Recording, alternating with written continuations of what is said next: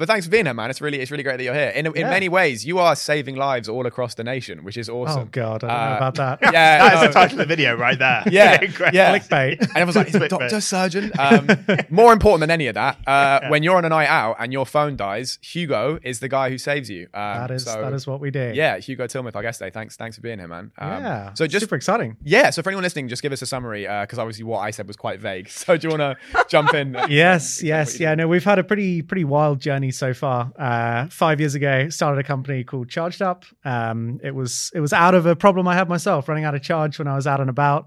I was actually at a cricket cricket match at Lords, uh, ran out of charge, ended up having to buy a power bank for twenty quids. I thought this is bonkers. I'm a I'm a grad, spending twenty quid to keep my phone alive for one day. Surely there is a market here. Fast forward, uh, I'm cycling a Boris bike home, and I thought, what if you combine these two things together of picking up a battery and you know d- dropping it somewhere else, similar to the Boris bikes? That's where ChargedUp came from. Where now in thousands of locations up and down the UK, you can just borrow a battery for two pounds an hour, and then you're good to go. So started with that, and then it evolved into a full plethora of products for hospitality companies and uh, yeah we we started CleanedUp which was a crazy journey in covid Yeah. and then more more uh, more more um uh, closer to today we started ServedUp which is a full payment suite for for hospitality businesses as well so loads of crazy stuff along the way Interesting, Yeah. It's a good- it's a good journey then. And what and what's CleanedUp? so CleanedUp is the sanitizer thing that we did in COVID. It was Right. one year from start to finish. It grew. Uh, it was doing after about two months of it being alive, like literally from idea to a million a month in about I think it was three months. Wow. Uh, and then yeah, we sold it within the space of a year. So it was Wow. a nuts journey. That's like insane. is- Mo- most of it from behind a laptop, you know, because obviously Yeah, we're in yeah. lockdown. Um, I had no experience with anything to do with sanitizer uh, or or shipping or logistics really, and yeah, we just kind of made it up as well, as we went along. and And you sold it within a year. That's Yeah. got to be the quickest exit. Like that's got to be a Guinness World Record or something. Quick Especially for, for, for, a, for a good multiple as well. I'm guessing. yeah. it yeah. was it was yeah, it was all pretty weird, but you know, it was it was a great learning journey, and uh, yeah, definitely definitely uh, ups and downs along the way, but yeah, it was good fun. So with with ChargedUp, so obviously going back to the beginning, you're at Lords, your phone dies, you buy Yep. this power bank, you see the Boris bike, you're on a Boris bike, you have that kind of the big brainwave. Yep. What's the next step? Do you call someone? Do you run it by someone? Do you you know do you call a manufacturer? I mean, what's the very first thing that you did when you got home? Yeah, so this is this is kind of a few years before graduating. I was, you know, had this kind of initial idea. So first idea was very basic. It was why don't we make vending machines that vend out power banks that are fully charged with the cables, all this kind of stuff. So you know, start looking on like Alibaba and stuff. Do these? Do, can you make a power? Uh, like, is there such thing as a as a vending machine for power banks? Anyway, nothing really exists. So we're looking on the market, like what, what exists in the market, doing a bit of research, etc. This is all while you know doing engineering at uni, um, and and you know the the only thing that existed on the market was these charging lockers. And if you remember, way back in the day, you'd go into like a Westfield or somewhere, and you'd just lock your phone away. Yeah, I remember that. Uh, yeah, that that's kind of all that exists. And I was like, surely, like there has to be a better way.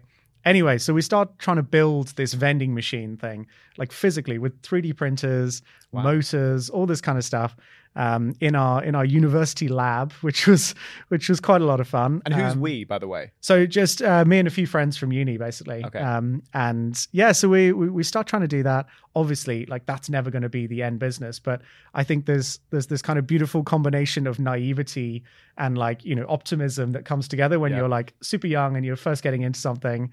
Um, that meant that you know I kind of thought that that could be the way to get to a business.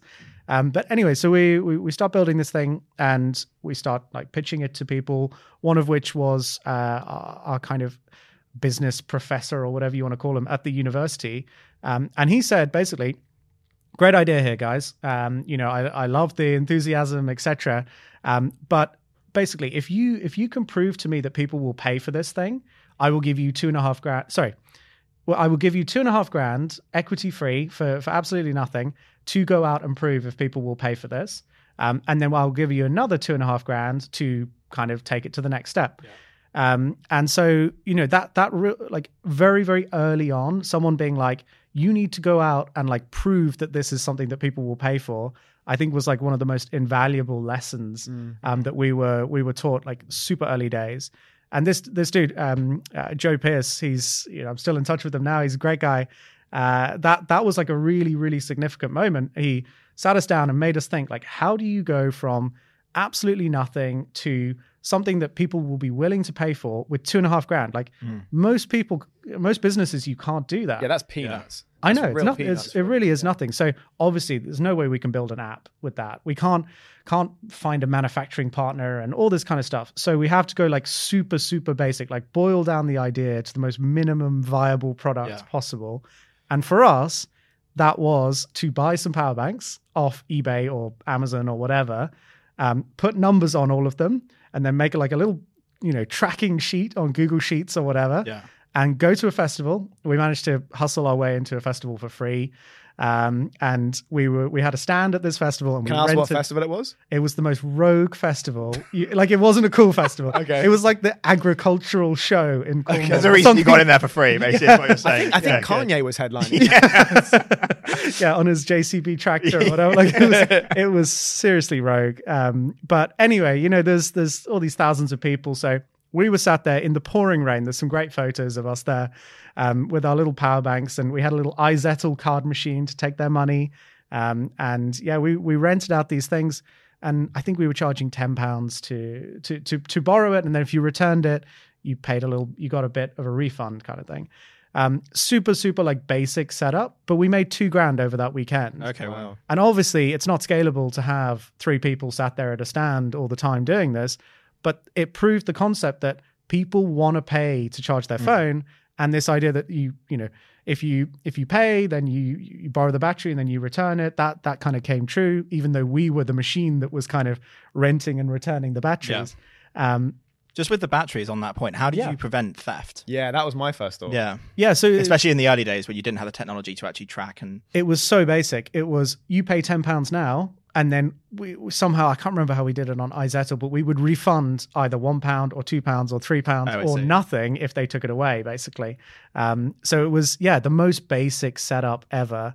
But we already had their money if they took the battery, and that's kind of how it works now. Fast forward five years, Mm. um, we basically take their card details, and if they rent the battery, they just pay a pound, and if they keep it, then they pay thirty pounds. You know, it's it's the exact same concept, but just Right. with a load of tech in between. That means that you know I don't have to be sat in thousands of bars Yeah. renting out batteries and taking Yeah. them back. How Um, many did you have at the festival? I feel like it was maybe 100, maybe 200. Right. Um, you know, it wasn't a huge number. And they were just generic batteries. Like we branded them up and they had this hideous logo that I designed with like the little power, uh, little uh, battery on it and our old ChargedUp name and all this stuff. Um, and uh, yeah, so we, we, we we branded these things up and they had all the cables in there and everything and then just rented them out. And that was the thing that allowed us to move to the next stage. He gave us the two and a half grand we then went off and then we we we started pitching for some competitions to get the next bit of funding. I think the first one that we got was with Shell. Um, so we we pitched for like a young founder whatever competition, and I think we we got ten grand from those guys, something like that. Which obviously, you know, it doesn't sound like a huge amount of money now, but like at the time, it was it was game changing. Like Yeah. that was the reason I was able to continue like working on this thing. Not that I was drawing a salary, but it was like it was the kind of amount of money that was necessary for us to keep progressing um, once I'd graduated. And for me, it was like if we win this thing, I'll keep doing it. Uh, if not, I'll you know go and Yeah. get a real job. Yeah. um, and you know it kind of it just kept going. And then we then we did another one, and I think we got 15 grand from O2. Um, again, equity free. Like Yeah. the, there's so many of these competitions out there. It's it is quite amazing that you know uh, all of these big corporates they, they they they kind of give out this cash for Mhm. especially young young founders like people who are under 30 etc i think they, there's more available to that and then also if you're doing something related to to eco stuff whether it's battery tech or whatever there's there's there's all sorts of competitions available and you just have to go for them and we we, we did and then yeah ultimately the the the o2 thing led into something else and led into you know and then it just kind of snowballs from there but it was very much one one foot in front of the other um, from from that early early early start. Um, go on. Well, I was going to say, so with the so you had the batteries that obviously you just bought on eBay. Mm. Did you then, when you when you went to do it kind of properly, did, Yeah. you, did you use the same process, kind of just buying batteries on eBay and then putting a sticker on? What how, what was the? Did you get them made custom? Yeah, so the, the, obviously it was a much bigger job to actually build the the units because they had to. If you think about it, like it's a it's a charging dock, but they have to be able to somehow, you know, uh, like release a battery via an API, connect to an app, you know, take payments on an app, um, and then auto- when they return, it needs to like log that and then take the payment on the app. You know, all of this kind of stuff. Like it's it's way more complicated than just buying it on you know some generic store or whatever. Um, so in order to build all of that stuff, um, we basically had to go out and raise some investment. So we we joined this program uh, called Virgin Crowd Boost. It's I I believe it's still running. I highly recommend it if if it is still running. It was like an eight week intensive program where you went through all sorts of different experts every week, everything from like branding to uh, making a pitch deck to you know how to uh, you know how to do your your SEIS and on EIS and you know all of the kind of stuff that you need to learn when you're when you're first starting out. Um, and as part of that process, one of the things was to pitch to what we were told was a, a fake investor, like a practice investor, uh, and we would we would go in and we would pitch to them, and you know they'd give us feedback on our pitch. And obviously, you know, it was it was somewhat we were somewhat nervous going into it, but didn't really realize how big a deal it was going to end up being on the flip side because um, once we pitched, they kind of sent us an email. We were the only one that got the email, and they said that they wanted to invest in in the company. So um, it went from a, a bit of a kind of practice pitch, Yeah. you know, uh, to to them investing. Um, I, I believe it, it initially started as 150k, and then it it actually went up to 200k Yeah. uh, from their kind of syndicate of angels. um, But uh, but yeah, again, it was just good fortune. Like we, I guess we we applied for this Virgin Crowd Boost thing, and we you know threw our all into it. But then just randomly, these guys were were willing to take our pitch, and that's what led to us getting the 200 grand, which led to us having enough money to fly out to China and find a you know a manufacturing partner out there and you know hire a team of developers that we hired uh, out in out in India and you know start building the application and yeah it was uh, it was pretty pretty crazy but you know we managed to pull it together somehow So with the with the venues and getting the actual sort of slot and the kind of the uh, the batteries of the venues, how did it work in terms of are you just sort of on foot grassrootsing it, hitting up, you know, walking from pub to shop to whatever it is every day, being like, hey, can we put this in your place? Or Yeah. did you sort of was it cold email and and, what, and also what do they get out of it? I feel like that would be a question they would have. Yeah, it's great, great, great question. So it was exactly what you said, like door to door. You know, here is, and and we we had to do it before we even had a product because you know we didn't we didn't have the unit from China at that point, Yeah. and there was nothing. You know, so we the the initial thing was uh, we 3D printed a unit. I I bought a 3D printer um, for like 300 quid or whatever, and 3D printed this unit, and it looked like what the station would be. Um, and we were just going like door to door from all of these pubs in Shoreditch. Actually, that's where that's where it all started. Um, and and pitching them on this thing, and it was like an iPad with with like you know this is all the features and stuff, and then a like a landing page on a website, and then this 3D printed unit that looked like what a charging station would look like.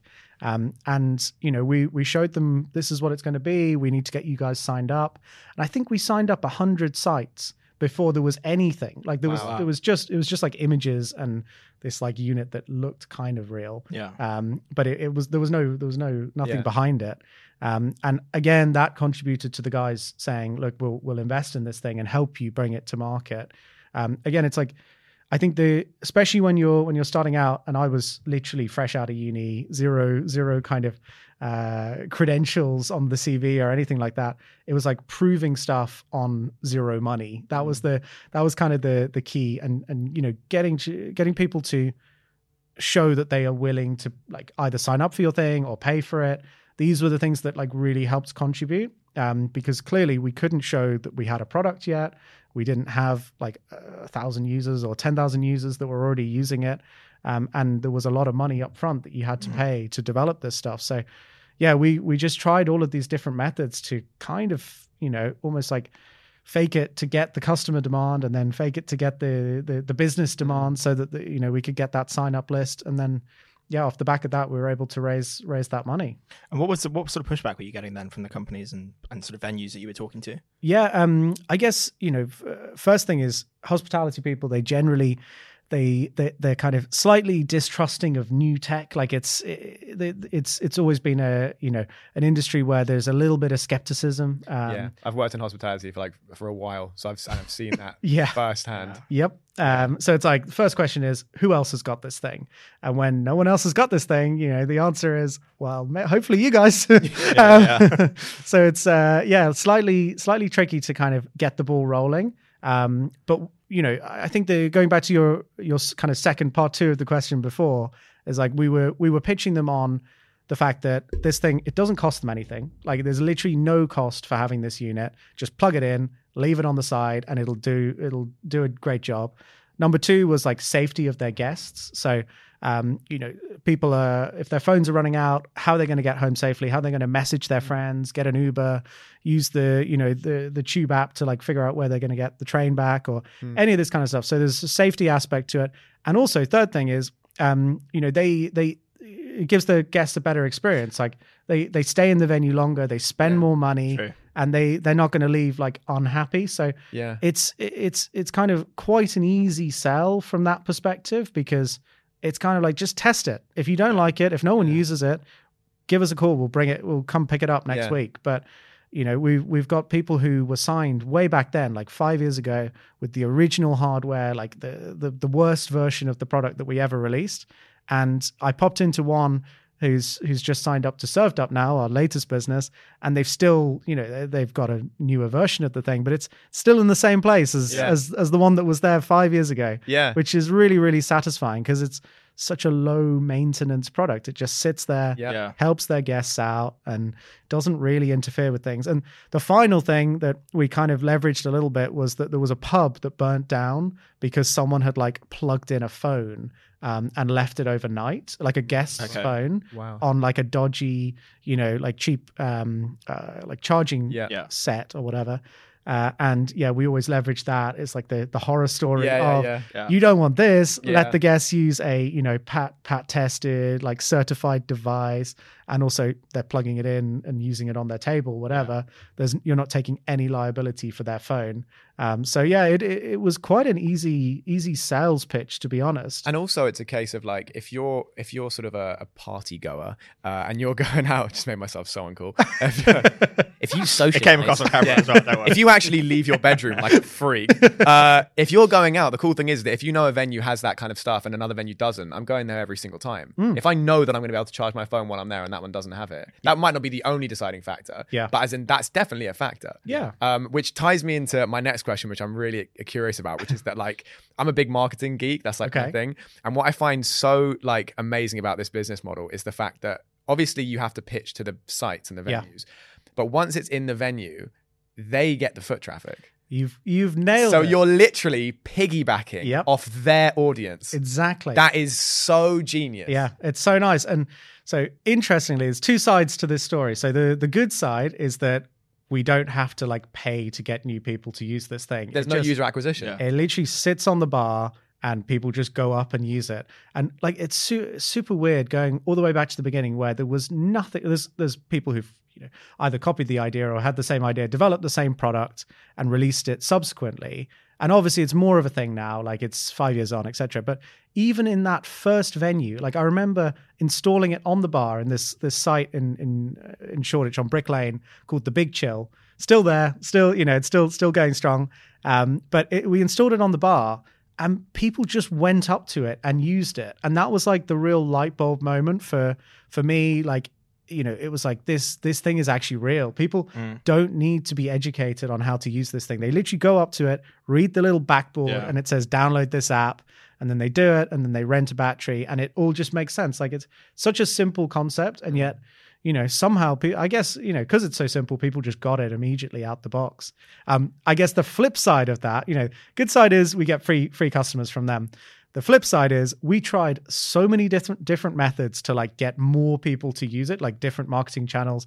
We did so much rogue stuff. Like we we had like influencer marketing, we did paid advertising, like Facebook ads, also, you know, all the typical stuff, and none of it worked. Literally nothing worked on the on the marketing side. Um, why, why was that? so I think the reason is in order to get someone at the point, like you need to get them when they're either in a pub or about to go into a pub or moving around and they're low on charge. It's so difficult to get that exact moment. Mm. that Yeah. You'd have to spend an absolute fortune to make an impact on it. Because also, are you just are you advertising a nearby pub? So This you're sort of thing. you're sort of running an ad for a venue Yeah. that you don't own. Yeah. You're sort of doing digital marketing for them. Exactly. Yeah. So it's it's a it's a really tricky one. The only thing that did work for us was promotion within a venue. So once they're already in there, you know, putting leaflets out on the tables, all this kind of yeah, stuff, that does work. But to be honest, again, it's not really worth it for us Yeah. for that extra maybe couple of rentals that we're getting for two pounds a rental. Mm. It's not worth us sending someone in, putting loads of flyers up, all this kind of stuff. We tested it all, and ultimately, the best thing to do is just pick a really good site and make sure that they put it in a prominent place on the bar. Do you build an That's email it. list off the off the opt-in, like when they when they use the QR code? Uh, so we like from the ChargedUp side, we do have the data of the of the customers, but it's more we don't really leverage it that much. We, we we've done stuff in the past, but to be honest, the main thing is just have as many sites as possible visible, you know, and and make it so that people can always access it when they're out and about in a bar, and that's what seems to work best. And we, you know, in the past in the past two years, we've gone uh, we without revealing the exact numbers, we've we've over uh, tripled the amount of revenues per station um, without doing all of this marketing. So you know the, the the numbers are going up and to the right, which is amazing, and it's more just because we have more locations for them to pick it up, drop it off, and then the final thing is we now have a the technology which allows you to just tap your credit card. So if your phone is completely dead and you don't have the app, you know you can just tap your credit card and a battery pops out, and it's had a massive impact on you know the number of rentals that we see in the Yeah, network. I'm sure. Um, Um, Do you know what your revenue was for the last year, by the way? I, I, I do, yes. Is there any? Are there, are there any, hope. are there any public numbers from for how long? I don't know how. I mean, you know, how long it's been public or been going in that sense. But Yeah, yeah. like, do you have any public figures? Uh, not not not ones that we're really able to share, but That makes you know sense, the the the ChargedUp business is is absolutely booming at the moment. Like it's gone from strength to strength. Um, given you know we we thought COVID could kill it off. Like I think we're we're uh, you know in the pubs, like Yeah. the places that got shut first, Yeah. and it's basically reliant on people being out and about Mm. to need it. And then number two. It, you have to like share this thing and like you remember right at the beginning everyone was freaking about freaking out about True. touching stuff Yeah. And this is a bloody shared power bank. It's like in, public venues. In public venues. Yeah. It's like we thought that that was going to completely kill the business, but you know, luckily it's come back really, really strong. Yeah. And you know, we've got massive expansion plans over this year, over the next few years. Mm. Like we're launching in uh, literally tens of cities across the the next two quarters across Wow. Europe and Australia, Middle East, etc. Like there's so much stuff going on on that business. From the point that we, you know, where we thought it was going to be dead and gone, it's it's completely, Yeah. You know, Phoenix or whatever. Do you know how many venues you are in now, as of today? Yeah, yeah. So we're in uh, as of this day, we're about two thousand locations, Wow. but by the end of uh, Q2 this year, we're going to be in about five thousand locations. So wow. Okay. yeah, it's it's uh, it's growing pretty fast. Come back strong. Yeah. Essentially fine. Yeah. Um, just going back to the start, then I was curious to understand how you managed to find the right co-founders. You say you started with your mates, but I think a lot of the time it can be quite tricky to find the right match of skill sets from the outset. So how Yeah, did you yeah. go about finding that? Yeah, it's it's definitely uh, it's definitely super difficult. I think it's one of the most difficult things is you know uh, the people in a business. You know, the you can control the tech, you can kind of solve for all of these problems, but um, you know the people is always is always going to be tricky. Um, especially when you have zero network you know like you're you're you're with the the people that are on your course or the people who are you're friends with at uni whatever that's that's a very limited pool of people and of course not everyone who like maybe is excited to get involved in the early stages is going to want to grind it out for Yeah. five years maybe 10 years. Like the average business takes 10 years to build that's like valuable. Um, you know not everyone is going to want to stay on that journey. So you know unfortunately um, the, the the two guys that were on my on my on my course are no longer involved in the business. We're, we're all still good friends and it's all it's all very uh, uh, very you know happy about whatever situation. But um, it didn't kind of it didn't kind of work out um, in the end. But I, I I brought on a um kind of a, a little a little like later into the journey. Um, brought on uh, another co-founder, um, and he's very much still involved. And you know, he's uh, he, he kind of has a very different skill set to me, and you know, brings a lot to to the table. But uh, but yeah, it's it's it's Was one that of these, someone you knew beforehand, by the way? Was that a no, friend or no, Okay, no. So right. it's a it's kind of a friend of a friend, uh, known only through business, which I think is actually the better way of doing it. Um, I think uh, kind of it can work out, and I've seen you know I've got friends who are uh, founders who are friends before and then became like business partners second. Um, but I think I think it's actually it actually works out better if you're you're kind of meeting through business and then developing something off the back of that. Um, but there is no there is no right answer to how you how you solve for the the co-founder problem. I don't Yeah. I think there's loads of people that try and solve it. Um, you know, you've got these uh, these kind of um, accelerator programs and incubators that that try and solve it by just throwing a load of people in a room together and then finding a technical person and then a kind of salesy, businessy person Yeah. and then trying to pair those two people up. But you know, even in those cases, you're you're trying to figure out do you want to work with someone for ten years in the space of maximum like ten weeks? You know, like there is no perfect scenario, I don't think. Um, but I think the the big piece of advice I would always give is don't go for someone who is the same as you. Mm. Like if you're salesy, outgoing, you know, super interested in like uh, like raising investment and like you know going out and pitching the the product, go for someone like try and find someone who is the opposite of your skill Yeah. set. Mhm. Like you know, for me, my my weaknesses would be around like detail and finances and you know just really like being in the weeds of like completer finishing all of that kind of stuff which you is me both, brother. yeah it's like the antithesis of like typical kind of uh, founder type type personality um, but you know what what i what i did and what i learned is that you have to find someone who is amazing at that loves it like gets like energy from being in the detail yeah This guy right find here. Find there. find the find the yin to your yang Yeah, or whatever and and you know that's when then you know really succeeds and yeah now we've got a you know COO who is very much that type of person Mm, um, and yeah she she takes a lot of that that kind of strain off me rather than being you know uh, me just kind of struggling through and not doing a great job at it Sure. It seems like a fairly on on paper at least, it seems like a fairly low overhead business because you buy the stuff, you put Mm. it in the venue, it makes its money back. Uh, are you are you open to say how much the actual things sell to units for and things like that, or is yeah that, like it's it, it's a fairly simple business model. Like it's costs a few hundred quid to buy these these units and then they they make their money back in a few months. So it's you know it's it's it is fairly simple. Um and you know we've been very very fortunate that that business has now become profitable Mm. um and it's you know it's continuing to grow uh on that front. So you know it's a, it is it's a really really nice business um and yeah very excited about the future. So with marketing being not really much of an expense, Mm. is the main cost of the business the actual manufacturing? Yeah. Um, so yeah, like the kit itself does cost because obviously you buy you don't buy one, you buy Sure. thousands of them, Yeah. and then you got to install them and all of that. But you know, it's a, it's a good ROI. Um, you know, you're getting your your money back quite quickly, and you know, you can. There's all sorts of uh, clever things that you can do to to kind of smooth over the cost of that, etc. But Sure. um, yeah, it, it it works pretty nicely. From from no, go on, go on. I was just going to say, well, no, go, yeah, go ahead. Well, I was going to say was um, from the beginning because to me, I mean, it's uh, it's like it's such a brilliant idea. I mean, it's like it is. not- it's not one to- that's oh, it's also one It- that's everyone's thought of, but no one's actually done. And that's Well, the- I mean. That's the thing, which It- is normally the good one. because we, we've had we've had all sorts of guests on, and, and and every business we've had on has been genuinely very interesting. Yeah. But not all of them either I've known, or it's or it's in an industry that has nothing to do with me, and I learn about it. and I go, that's very interesting. But Yeah. it wouldn't necessarily apply to me.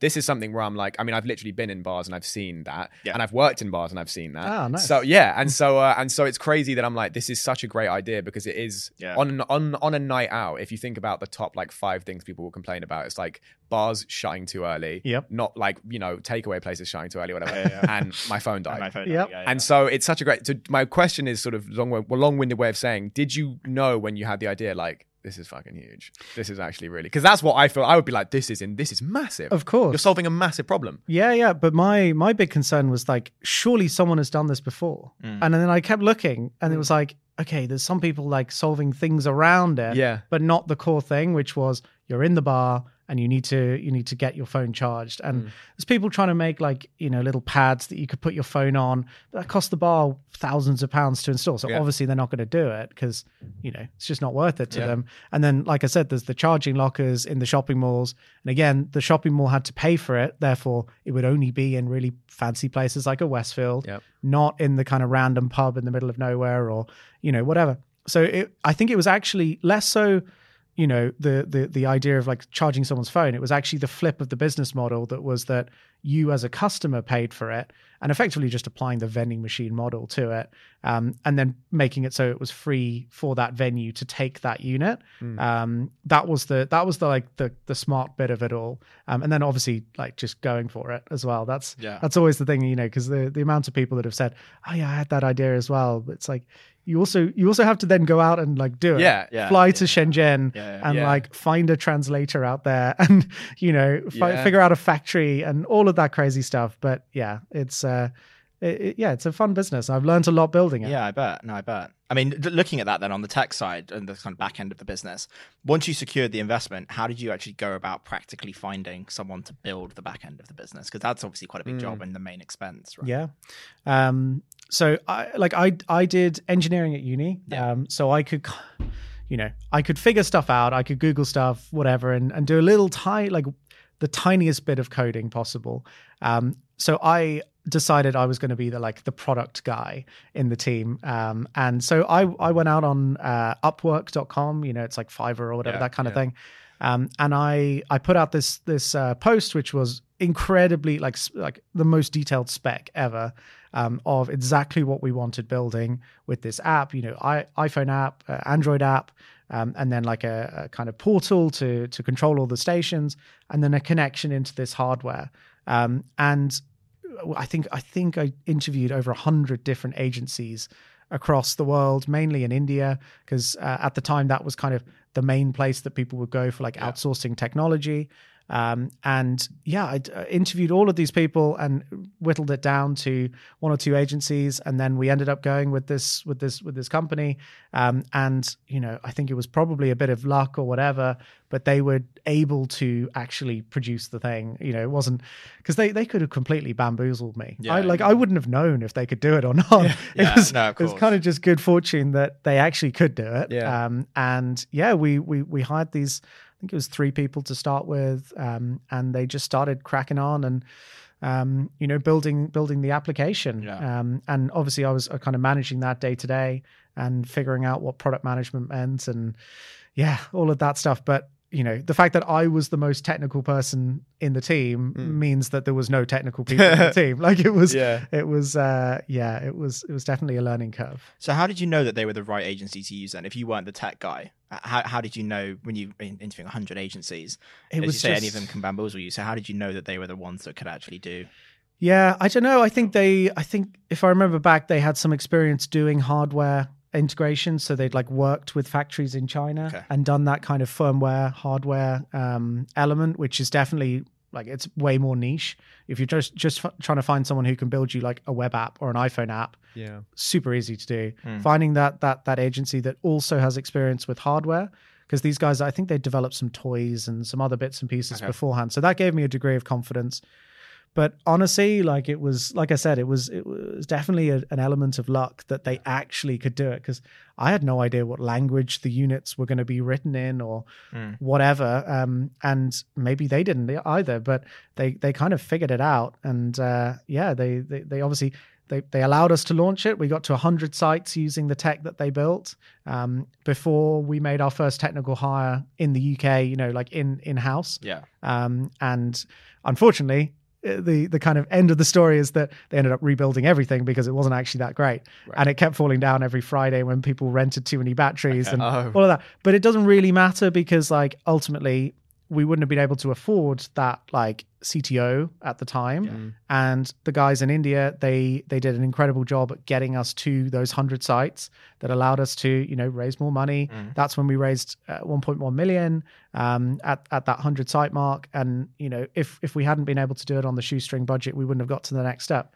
So it's you know it's like like I said, it's just one foot in front of the other. Yeah. Yeah. Um, and yeah, ultimately the, the code went in the bin, but they got us to the next stage. Yeah. So- Yeah, so much of this game, just in business in general, is just leveraging. It's Mm. just leveraging like one thing that's about to happen, and Yep. hopefully that doesn't fall through before I can jump to this branch. so I can then leverage that, and then I've got this branch coming up. I can, and that's just Yeah. honestly like half of it. Yeah, it's like rock climbing, right? yeah, literally.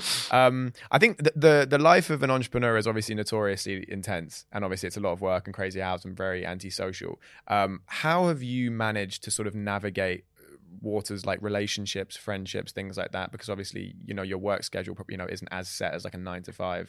yeah. What's that been like? Yeah, I don't know. It's uh, I've I've never really struggled with it. I'm quite like a always on person anyway. Like I was always starting random businesses and loads of different ventures. Yeah, all through all through the years. So I think people like my my I've been with my girlfriend for like nine years now, Yeah. and I think she knew me when I was doing that like weird random Yeah. events companies. I had a drone business at one point. I did all sorts of weird stuff. So it was kind of all to be expected. And also, like I think I, I've I've always been able to kind of switch off as well and be quite like you know, okay, now I'm I'm focused on this thing, and now I'm at home and I'm just like chilling and you know just watching some you know, shitty TV or whatever. You know, it's like you you can have those two different modes. It doesn't have to be one or the other, always on kind of thing. Have you got any advice for someone who doesn't know how to switch off? Uh, that's what I was about to I'm say. not saying that- I'm not saying that I do, No, I, example, I struggle. I I, struggle with that. I, I'm always. I can be relaxing, and in the back of my mind, way back there, I'll be like, Yeah. I've got that Instagram thing I have to post, and I have to. I, I can't. How do you do that?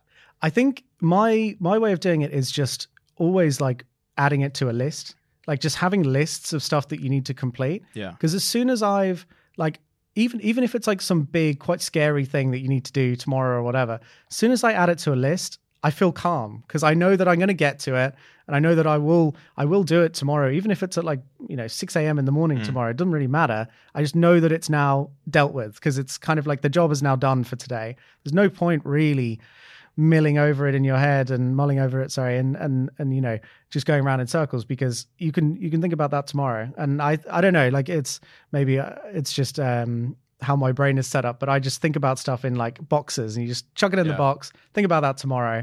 And um yeah I, I definitely think that helps. But also you know all the typical stuff of like you know, uh, spend time with your friends, you know, uh, do sport, like, you know, all of these kind of things do genuinely make a big difference as well. Um, and, you know, don't get too trapped in, I need to work 24 7 in order to make this thing work, because sometimes it actually, you need to step back from it and, you know, go on the bloody Boris bike and then you think of an idea or whatever it is. Yeah. Like, you never know where that thing's going to come from. And yeah, sometimes changing context or whatever Yeah. actually makes a massive impact and then you figure out how to solve that thing Yeah. For sure. What um what did your parents say to you when you first started the business? Because obviously you you had a good university, I mean a good degree. Yep. Was there any element of them trying to push you into a slightly safer, more corporate route? um it's a good question because you know both my parents they they didn't start businesses themselves they Okay. were uh you know they they've been successful and they've you know done had great careers etc but they didn't they didn't go down that kind of uh you know slightly more risky risky route and i think that maybe there was an element of like um i think with my mom she was like you know wanted me to do something like that um and she was also quite happy for me to just like test it out for a bit as well Okay. you know i lived at home with them for for a year and you know Yeah, that's the time to do it, right? Exactly. And, you know, I think there's definitely, there's always going to be a bit of hesitancy or whatever. But the way I pitched it to them was like, okay, I'm going to give this thing a shot for six months. If it doesn't work out, I will just go out and get a grad job like Yeah. everyone else. Yeah. And like, worst case scenario, I'm six months behind them. Mm. It's not that big a deal. Yeah. Yeah. You know, and so, uh, and yeah, uh, you know, that's six years later, still, still haven't got the grad job. Yeah. yeah, there's still time. Uh, you, you mentioned obviously you started you started a bunch of kind of businesses or failed business ideas and stuff like that. Did you always know you wanted to be an entrepreneur? Um, I don't know to be honest. I think I never really thought about it as entrepreneurship. It was just kind of like I was just like doing random stuff. Yeah. You know, like I, I Or did you always want to know you wanted to work for yourself in some capacity? again, I don't think so because you know I I did a ton of I I literally did like a million internships because I had no idea what I was going to do with my life. I think I did like at twelve or something. You know, like and it was I did everything from like architecture to working in a in, in Deutsche Bank for one summer, and like I did a, a tech startup, and then like a an investment firm, and like all sorts of different stuff, like just to try because I was genuinely like I don't really know what I'm going to be that good at, and I also don't really know what I enjoy. And the thing that did resonate, the thing that really um, like flipped me over was I I work for uh, one summer at this place called Pavegen. It was uh, it, it's still going now, but it's a, a, company that makes these floors that you walk on, and it generates electricity as you walk on it. Okay. And the dude who started it, um, he he was like a massive inspiration because he'd come straight out of university and he um, he started this business and you know raised money and did all of that kind of stuff and built a business without going in and getting like a real job. You know, that was a major thing for me. And then the other one that was a big inspiration was uh, this company called Tilt that I, I, I worked with, did some stuff for. Um, and it was like this big tech platform out of the US uh, from Silicon Valley. Um, and they were doing all sorts of crazy stuff with payments. But again, I was like, it kind of gave me that exposure to the world of technology and how you can build these like super scalable products. And you know i think those those two were like the two experiences that resonated the most with the stuff i enjoy and like that kind of startup-y entrepreneurial thing. And then yeah then it, it kind of just happened quite naturally. Like I, I uh, there wasn't some grand master plan at the start of it. It was mm-hmm. just you know here's an idea and can we solve it? And yeah then we've somehow figured it out. Would you say you're passionate about the business that you're running at the moment yeah, I love it. It's uh, it's great fun. Like uh, now we've now we've kind of built a few different things. I was less passionate about the sanitizer. You know, it's like yeah. how excited can you get about ethanol and you know cleaning Fair your hands? Yeah. yeah. Let's be honest. Um, I don't know, man. Looking at it the right like, way. Sounds like my Saturday night. yeah. yeah. Weirdly, uh, we in in COVID we actually used uh, I think it was about twenty tankers worth of whiskey, like the ethanol that would go into whiskey. Um, so it was kind of kind of interesting. Yeah. And we we we got it all sent from uh, a distillery up in Scotland. And wow. anyway, what are you doing? Research. Yeah, yeah. yeah. Sadly, the ethanol on its own, I think, may yeah. kill you rather than. yeah, it's not going to be the job. That, yeah. yeah. um, but but no, I love I like obviously the the the tech and the building, like the building the products. I love all of that stuff. We also get to work with super cool companies. You know coolest pubs and bars and restaurants and all mm. of these mm. places. But the thing that I love the most about this is it's like super scalable tech, but there is also something in the real world that you can see and like you know, like you said, you you've been into you've been working in these places and you've been into these bars where you've seen it. Like 99% of tech companies, unless you're in that industry, you'll have no exposure to it. Whereas yeah. with ChargedUp, like even when we had 100 sites, I had friends you know, from school or whatever, who was sending me photos of the units because they'd seen it in their local bar. And there's something really cool about like that physical world crossover with mm. technology that I really like. And that then led into obviously the payment stuff, yeah. which again, it's like it's a it's a it's a digital product, but it's like in bars, it's in the real world. There's like a tangible element to it, which definitely like it's something that I, I really like about what we've what we've done so far. Obviously, running a company takes a lot of time and a lot of work. What made you think you could do two at once and start? Wow. And, and where'd that come from? Not yeah. like a who do you think you are? No, no, no. It's a, uh, well, I guess the the answer is we couldn't. That was the right. that was that was like the the the kind of end of it. Um, so we yeah tried to do both, and what we saw was that ChargedUp was grow sorry ServedUp was growing, but ChargedUp was because it wasn't getting any love. It was starting to go down and down and down. Anyway, the the end result was that we hired a managing director for that business, someone who could just completely take all for which of one for, for, for ChargedUp for ChargedUp. Okay, yeah, um, someone who could take on all of the mental strain and you know whatever, all the all the kind of uh, laying up at night thinking about how to solve whatever problem.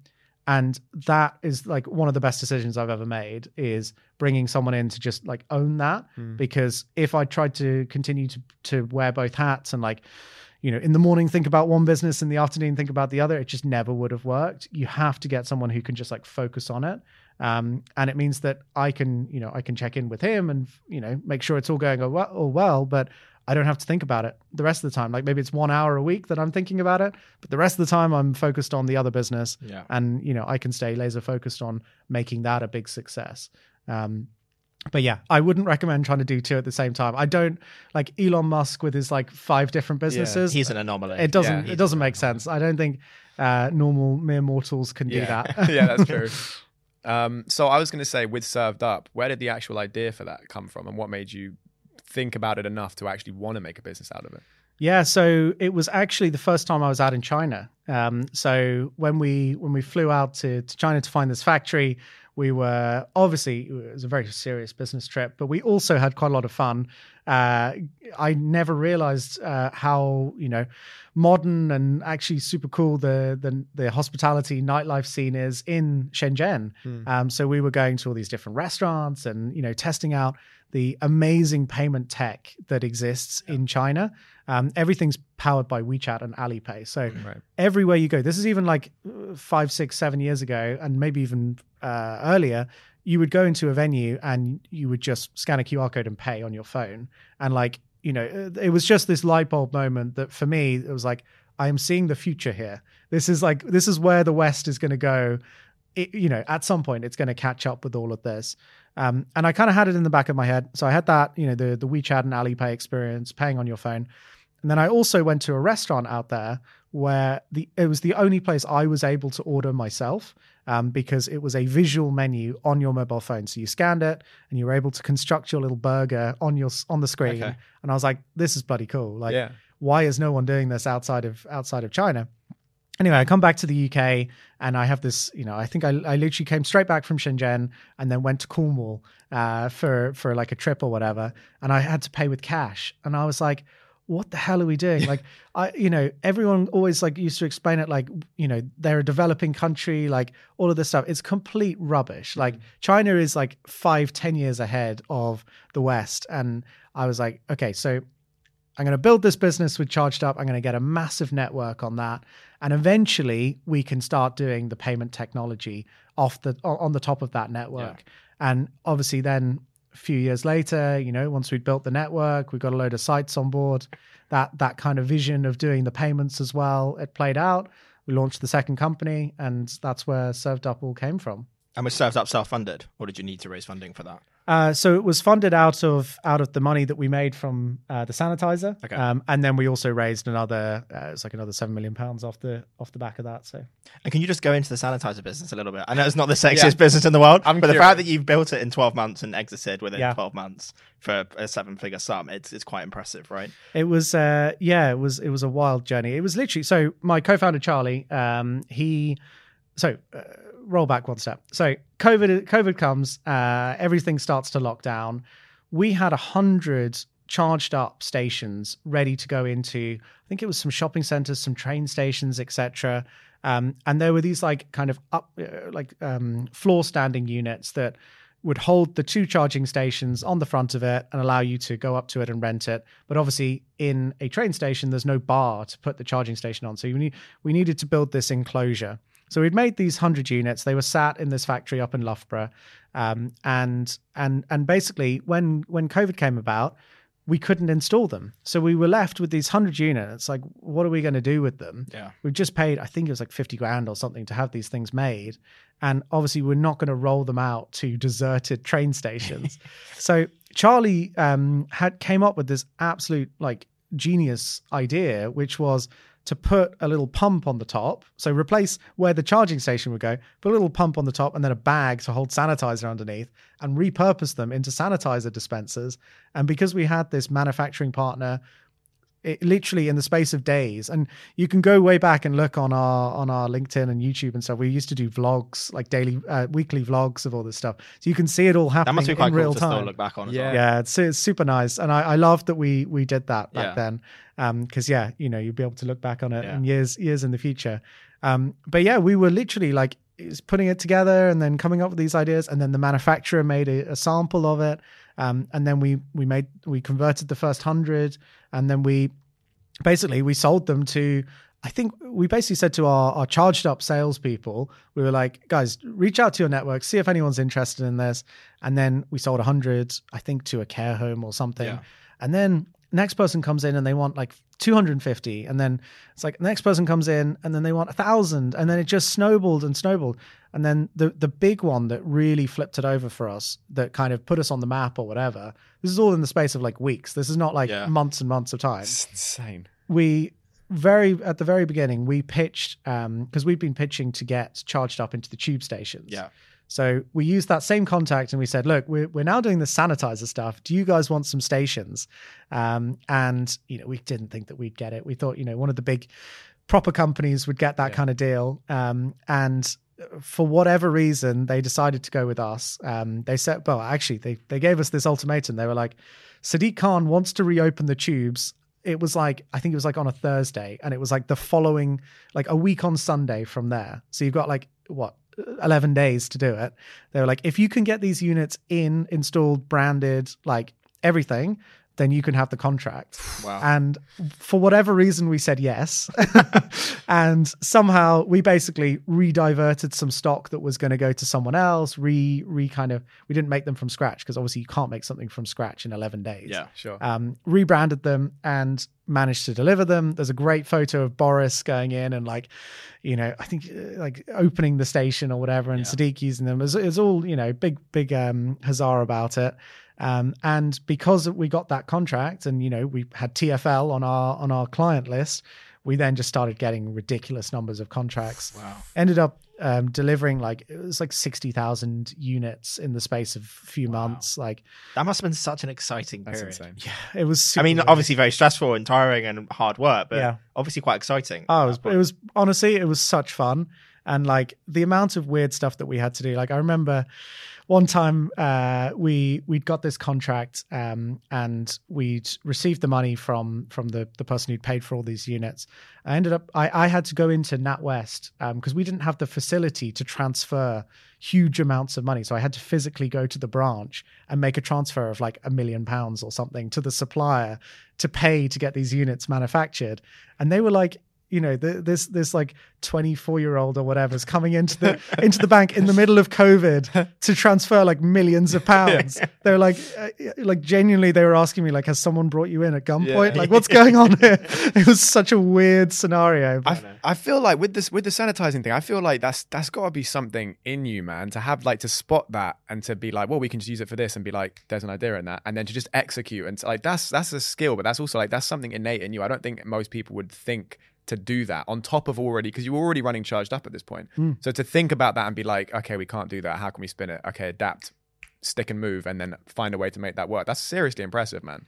Yeah, it was uh, it was it was pretty fun.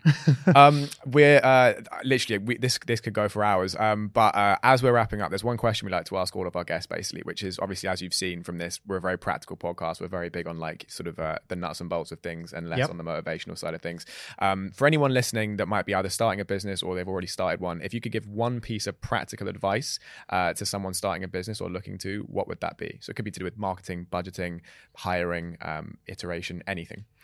Yeah, I think, you know, going back to kind of the first thing that we were talking about, about boiling down the idea to the MVP, like so many people I hear, you know, you see it on even on Dragon's Den as well, like these people who put hundreds of thousands of pounds of their life savings hmm. into making this widget or whatever that it turns out no one cares about.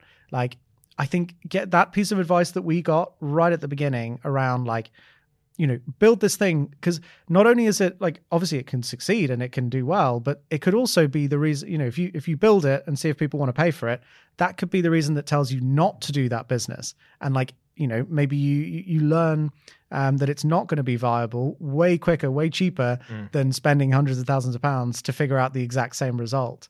Um, so I think reading the um, uh, you know about the Eric Ries's like um, uh, MVP stuff, all of that, I think it's so important to like figure out what is the boiled down version of your product or your idea or whatever you're trying to build and get people to pay for it as quick as possible. Don't mess around with making a website or making some cool branding or any of this kind of stuff. Like just figure out are people going to pay for it as quick as possible um, with the least budget, the least amount of time. And yeah, that would be my biggest piece of advice. Don't don't waste time on other stuff until you figure that out. Clinical. Very good piece of advice. Amazing. Hugo, thank you so much for that, man. Um, before we go, the floor is yours. Where can people find you or find ChargedUp or where do you want to send people? Um, yeah, so we're on LinkedIn, on uh, on Twitter, Instagram, everything. It's all ChargedUp um, and ChargedUp world. If that tag was not available. Uh, and then yeah, I'm on on LinkedIn as Hugo Tilmouth. Um, so yeah, I'd love to love to connect. Hugo Tilmouth, thank you so much for an amazing conversation, man. Really. Wow, that was lightning. Uh, guys, thank you so much for tuning in. Uh, if you enjoyed, make sure to subscribe and turn on post notifications so you don't miss any future episodes. We've got some amazing guests coming uh, coming soon. And, uh, and if you're on Spotify or Apple Podcasts, make sure to rate us five stars and give us a review. And we'll see you in the next one. Hugo Tilmouth, thank you so much, man. Thanks a lot. Thank you.